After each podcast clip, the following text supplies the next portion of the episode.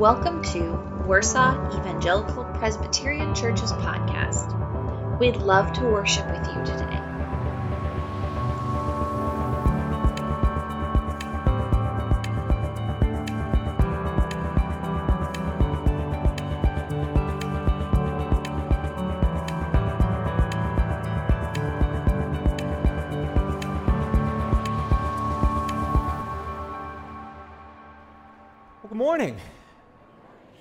Such a great way to introduce some of the things that we're going to be talking about together this morning. I'm so glad uh, that we've got kids of all ages uh, here with us this morning. Kids City at our second service, so we're excited about that. It really is. It's good for us uh, to be together this morning and for us to learn a little bit from our kids. Uh, back in 1989, Robert Fulghum wrote probably his best selling book, All I Ever Really Needed to Know I Learned in Kindergarten. It was a, uh, a great work that talked about some simple and some very timeless truths.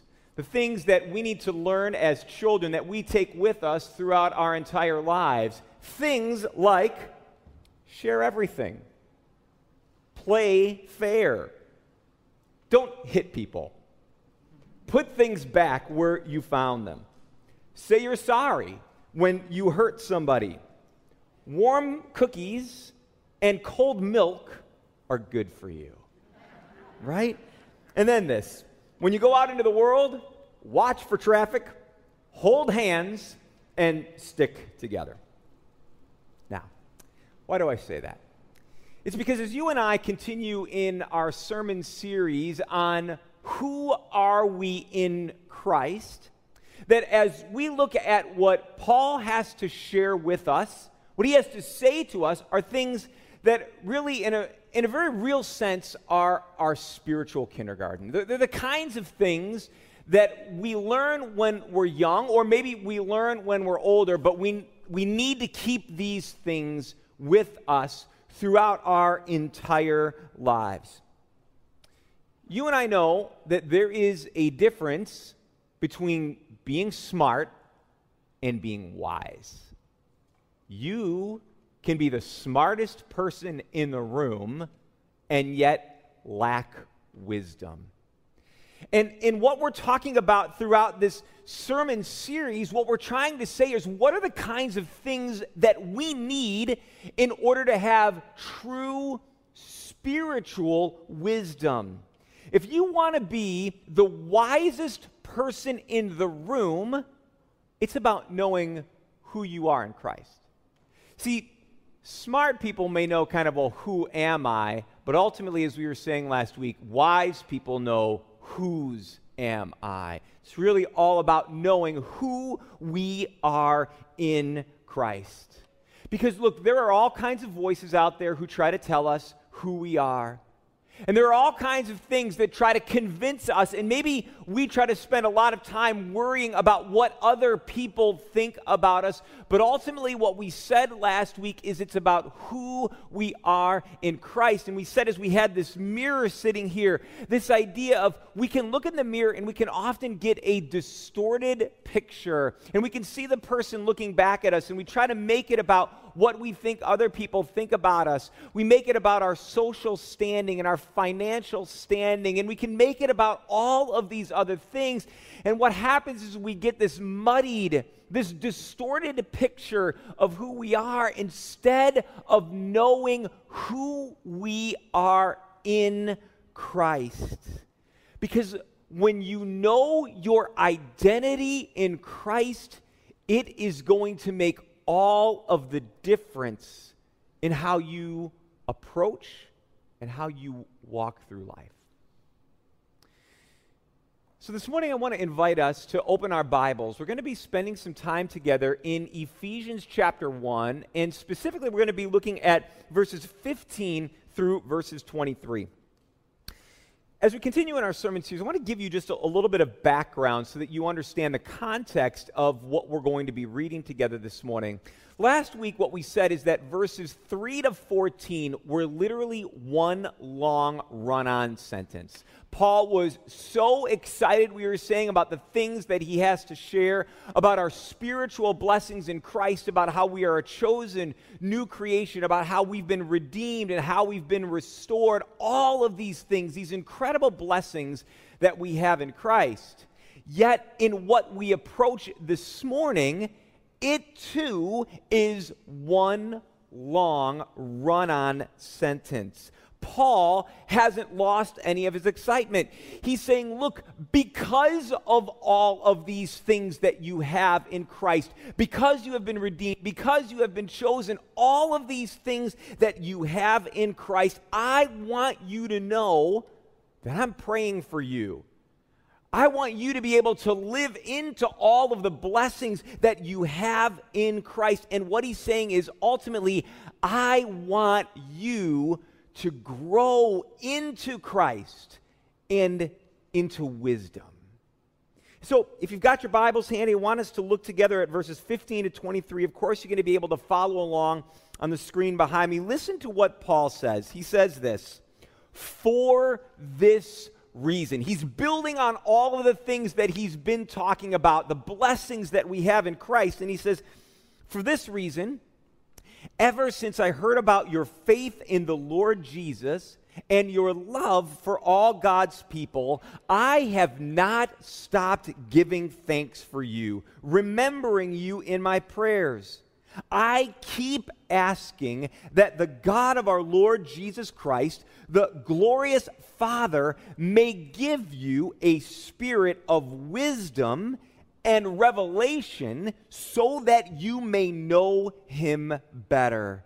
I pray that the eyes of your heart may be enlightened in order that you may know the hope to which he has called you, the riches of his glorious inheritance in his holy people, and his incomparably great power for us who believe. That power is the same as the mighty strength he exerted when he raised Christ from the dead and seated him at his right hand in the heavenly realms, far above all rule and authority, power and dominion, and every name that is invoked, not only in the present age, but also in the one to come. And God placed all things under his feet and appointed him to be the head over everything for the church, which is his body, the fullness of him who fills everything in every way. Would you pray with me? Lord, we thank you that you have given us your word. Lord, we thank you that it is not merely words of simple wisdom but, oh Lord, deep truths that need to guide our lives, that promise us of the incredible hope that we have in Christ, filled with His Spirit. Lord, today, as we study your word, may you, Lord, in all things, grow us up so that we would not be mere children blown to and fro by the wind, but instead, Lord, be well grounded. So, Lord, we thank you for your word. Lord, may you continue to open it up to us so that we may receive all that you have for us today. And we pray these things in Jesus' name. Amen. I want to ask when was the last time you felt really like empowered? Empowered to do something, to make decisions. You know, maybe, maybe at work, maybe at home, maybe in some of the things that are around you, to, to feel the, the, the, power to make a, a decision. How many of you uh, have ever held a position or been at a job where you don't feel like you necessarily are empowered to help the organization think and vision. To think beyond kind of where they are. Now imagine that you are a, um, a low level employee at this company. Your, your personality may not necessarily be all that charismatic, but you have a new boss. And this boss comes in and says, Look, I, I want to make this department the very best department in our company, and I need to know the, the people who are here. You've been here a long time. And so, what I want you to do is, I want you to tell me who some of the best people are, and then we're going to be able to form a, a team that will make this the, the, the best part of, of our company. Now, I want you to think in terms of your power, did your power come from your position? It didn't, your position didn't change. You're still that low level employee. Did your power change because of your personality? No, we've already established you don't necessarily have that great a personality. No, what your power came from was from your boss. Your boss has now empowered you to do something that you have never done before. And in the same way, this is what Paul is talking about that when you and I experience being empowered, that it is not about our own strength, that it is not about our own ability, it is the fact that we have been empowered by God through His Holy Spirit. So I kept coming back to this thought over and over again this week. Ultimately, you don't need me to tell you who you are in Christ. You need Christ to tell you who you are in Christ. You don't need me to tell you about all the blessings that you have in Christ. You need Christ to tell you about all of the incredible blessings that you have in Christ. You need to be empowered by the Holy Spirit. Why? Because if your empowerment comes from me or from Pastor Andrew or from Presby, guess what? The moment we're not in your lives anymore, suddenly you feel like you have lost your power. Ultimately, it is all about the blessings and who we are in Christ. If you, as we said last week, are identified in Christ, if you are sealed and empowered by the Holy Spirit, then no one can take that away from you. It is your identity that makes all the difference. Now, if you're following along and you want to take a few notes this morning, the first thing that I want to lay before us is this What does a spiritual life of wisdom look like? Spiritual wisdom is the ability to say, I am wise. Now, that seems like you're kind of arguing in a circle that spiritual wisdom is the ability to say that I am wise. But I want you to see what Paul says in verses 15 to 16. He says, For this reason, ever since I heard about your faith in the Lord Jesus Christ and your love for all of God's people, I have not stopped giving thanks for you, remembering you in my prayers. One of the things that we didn't, we didn't mention last week is that when Paul writes the letter of Ephesians, he is writing it from prison. So, Paul is a part of establishing a church. If you go back and you read Acts chapter 19, read like through Acts chapter 21, you're going to see how Paul is a part of establishing a church in Ephesus. He's been there for two years before he moves on. But now, Paul is writing a letter from hundreds of miles away in prison. And what is he saying? Reports are getting back to me of the way in which you love Jesus Christ and you love one another. I want you to know how proud I am of you that you are doing this, that you're loving Christ, that you're loving one another. I mean, I want you to think about that. I mean, could you imagine, as Paul is saying, reports are spreading all around the world of the way in which you guys are loving Christ and loving each other. I mean, imagine what that would mean for us in, in like Warsaw and Winona Lake and beyond if people were able to look at us and say, wow, reports are spreading about the way in which you are loving Christ and you are loving one another. I mean, there is just something that is so attractive about that, where they see the way in which we are called by God, how we are sealed by God, how we are adopted by God, how we're empowered through His Spirit, all of the things that we have in Christ that now we are living out amongst each other. That's the kind of thing that will change a community, and that's the kind of thing that will change a world. So, what is Paul saying? He's saying, Look, I've heard the reports about how you are wise in the way in which you are following after Christ. But notice what he says in verse 17.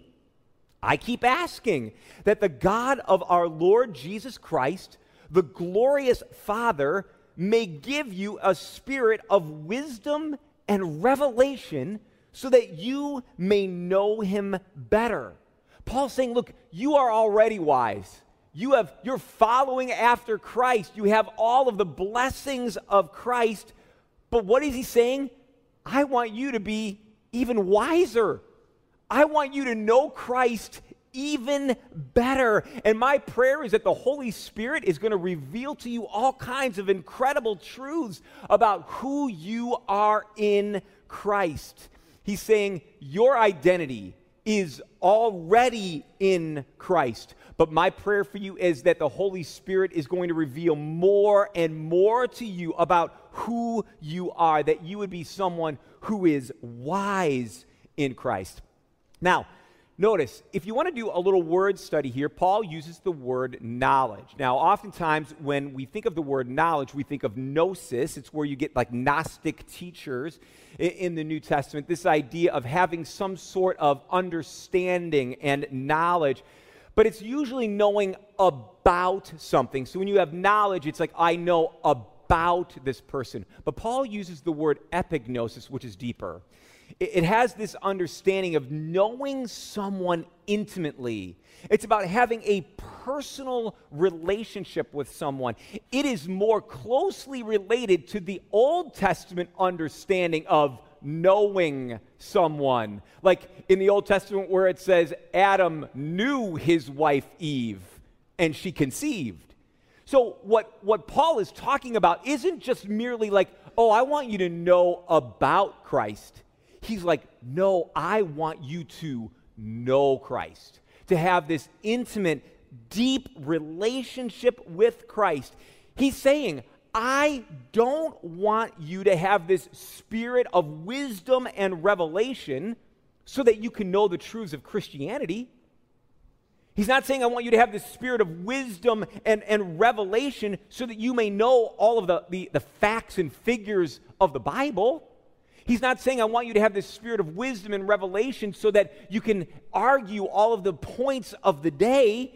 He's saying, I want you to know Christ. I want you to know Christ in a personal, intimate, experiential way. He knows, as we've already been saying, that they already know Christ and his salvation. But now he's praying that they would come to an ever deeper and passionate love for Jesus Christ.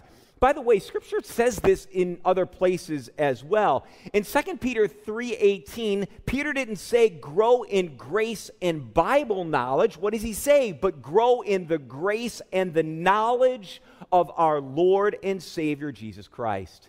Proverbs 9:10 says this, it's the fear of the Lord. That's the beginning of wisdom and knowledge of the Holy One is understanding. We have to understand the Bible's focus when we read it is not that we would become scripture experts, but that we would know Christ. Now, that's not saying that knowing scripture isn't important, right?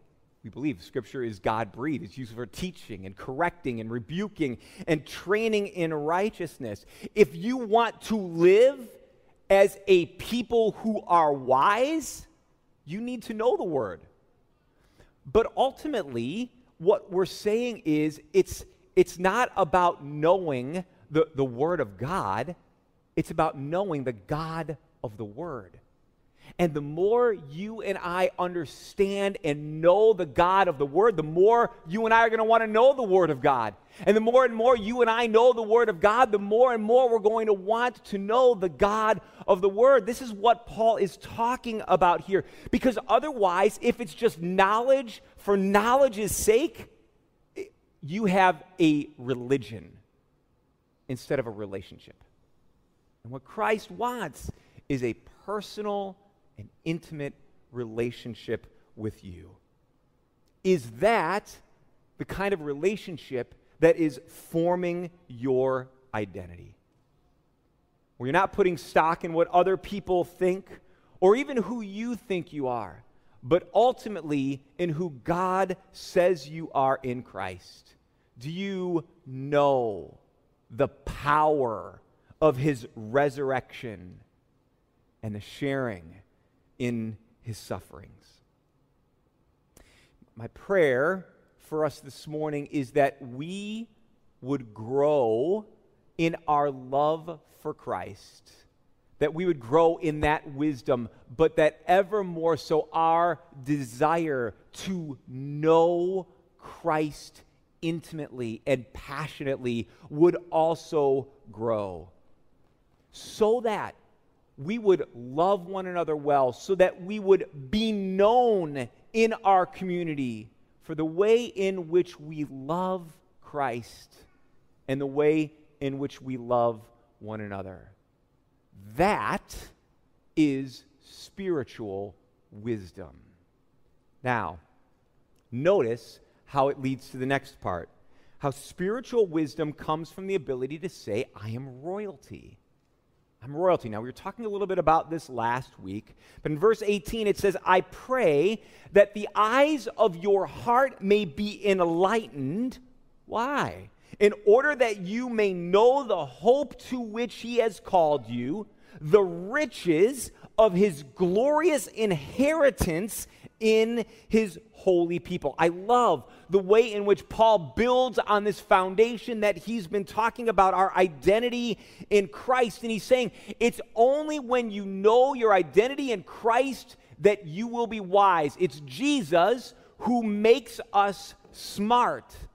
But what are the smarts that he's talking about? The opening of the heart and our eyes so that we could see. It's so that we can know the glorious inheritance that we have. It is a confident hope that we have in Christ, and it is immeasurable. Now, Paul uses an odd phrase, right? That open the eyes of my heart.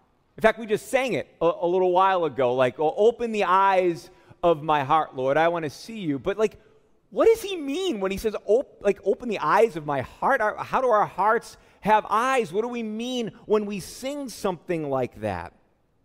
What Paul is saying is, it, what we have to understand is in that culture, the, the heart was really the center of knowledge. It was the center of wisdom and understanding. It was where your intellect and where your conscience resided. Now, where is it today? Our will, our intellect, all of those things we say dwell in our, our minds. But in, in Paul's day, he's saying that it was in our hearts. We say that it's in our hearts where our emotions dwell. But of course, in Paul's day, the emotions dwelt in your bowels. I mean, that's what they that's what they believe is that that's where your emotions kind of came from. And so when Paul talks about his heart, what are we what are we saying here? How often, by the way, do you ever hear people say, just follow your heart? Right? Or things like, well, in my heart, I, I want to. But how many of us have ever been betrayed by our emotions? Perhaps that's why God says in Jeremiah 17 9, the heart is deceitful above all things and beyond cure. Who can understand it? I, the Lord, search the heart and examine the minds. What Paul is talking about when he says, open the eyes of our hearts, what he's praying is that from the very deepest part of our being, that we may understand God's plan and what He is seeking to accomplish in our lives.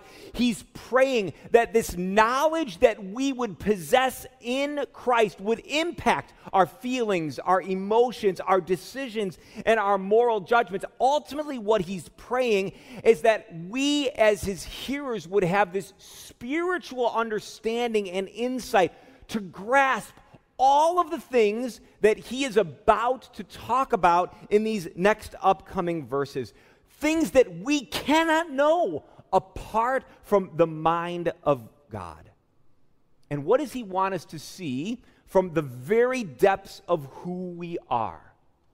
That we belong to Christ. It goes back to verses 4 to 6 that we were talking about last week that we are adopted that we are heirs and co heirs with Christ. All of the things that have been given to Christ are now given to us. It's not somewhere off in the distant future, it is what we have now. It's the inheritance that we have now. And so we have been called into this glorious hope, this inheritance. But what is this inheritance? Notice, lastly, it allows us to say, I am powerful. I am powerful. Notice what it says in verses 19 to 23. So, why do we have all of these things? And his incomparably great power for those of us who believe. That power is the same as the mighty strength he exerted when he raised God from the dead and seated him at the right hand in the heavenly realms, far above all rule and authority, power and dominion, and every name that is invoked, not only in the present age, but also in the age to come. And God placed all things under his feet and appointed him to be the head over everything for the church, which is his body, the fullness of him who fills everything in every way. See, as Paul is continuing in his prayer, he prays that the people would understand the incredibly great power of God. The, the word that he uses here is dunamis, right? That, that dynamite, explosive type power.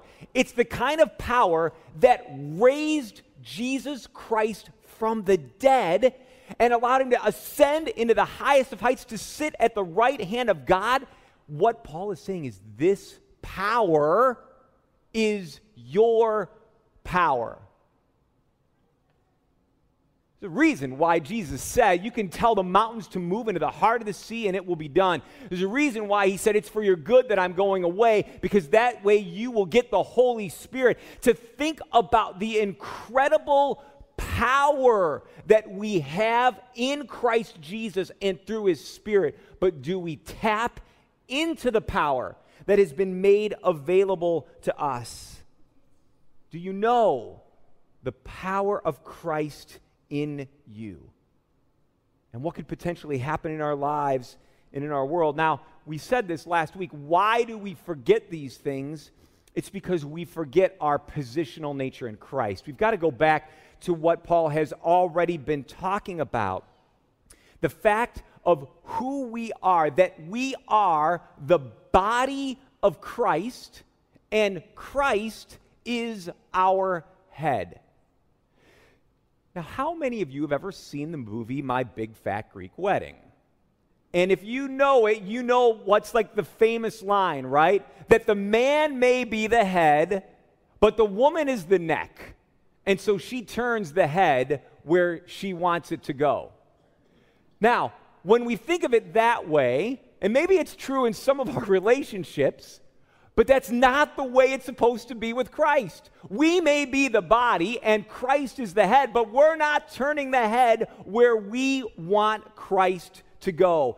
There is an, an important linkage between the head and the body. I want us to see this. In the Westminster Catechism, it says this What is the union which the elect have with Christ?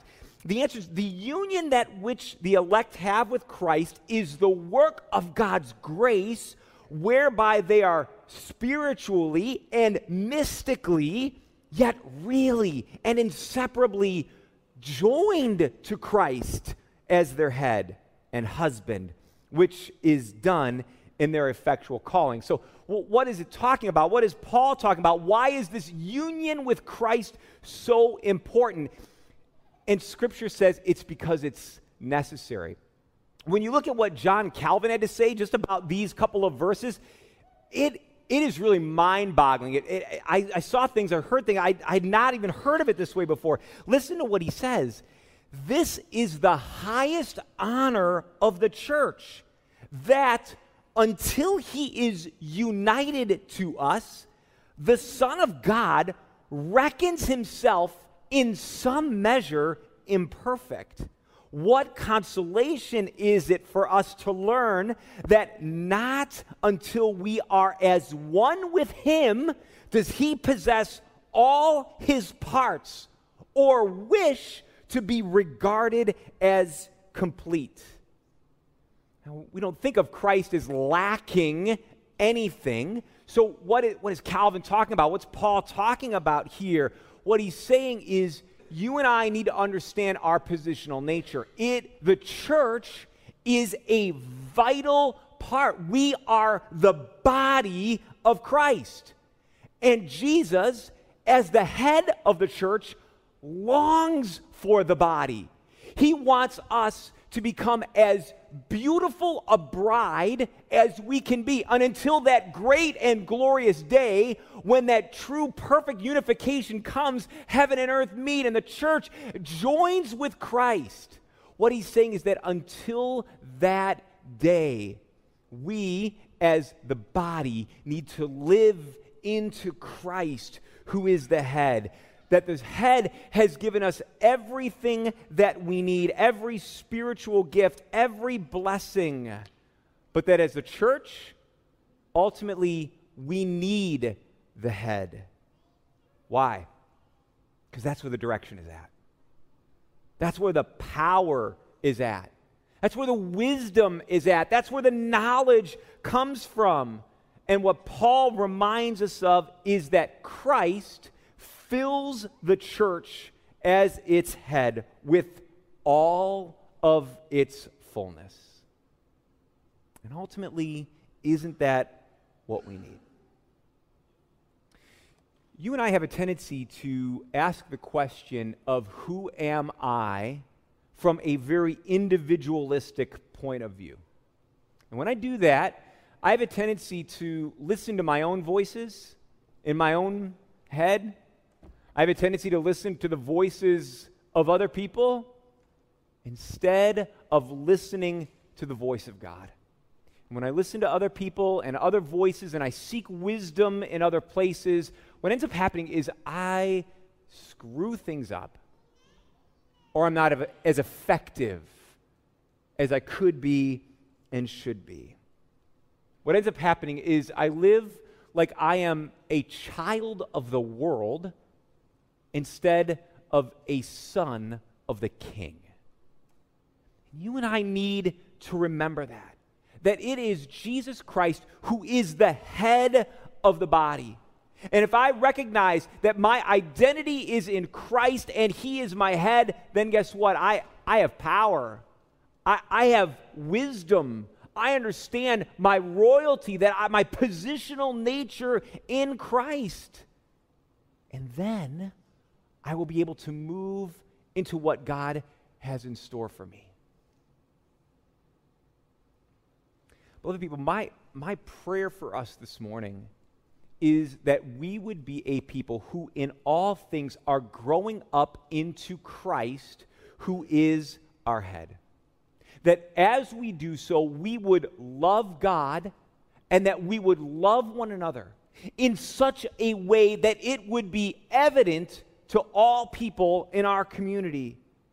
I would pray that we would grow in our wisdom and understanding and knowledge of God, not simply for the sake of knowledge, but so that as we learn to love Christ and grow in that beauty and who we are in Him, that then we would become wise as a people who are a part of the body with Christ as its head. And my prayer for us is that we would be a people and a church who never move unless it's God who moves.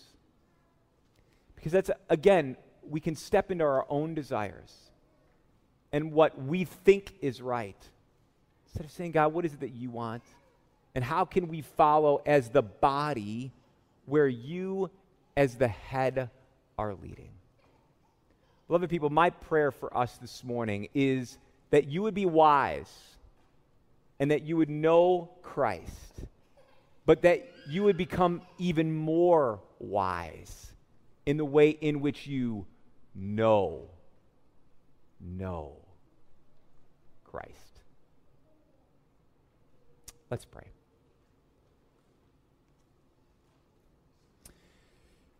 Lord Jesus, we know that it is easy for us to listen to the voices in our heads. It's easy for us to listen to the voices of others. And Lord, we so quickly drown out your voice. And Lord, what we are reminded of this morning is that we need to hear you. That, that you, as our head, as you seek to lead and to guide, that, Lord, we would go where you want us to go, that we would listen as you would have us listen, that we would love as you have us love. That, Lord, we would live into the glorious inheritance that we have in Christ. That, Lord, we would know that that same power that raised Christ from the dead is in us. Lord, I would pray that for each person who's here this morning who is struggling, and every day they look in the mirror and they see a distorted picture and they wonder who they are. I would pray that this morning they would instead know whose they are. That they would know that they are a chosen child of God who is wise. Lord, then grow us up as the body into Christ who is our head. And we pray all of these things in Jesus' name. Amen and amen.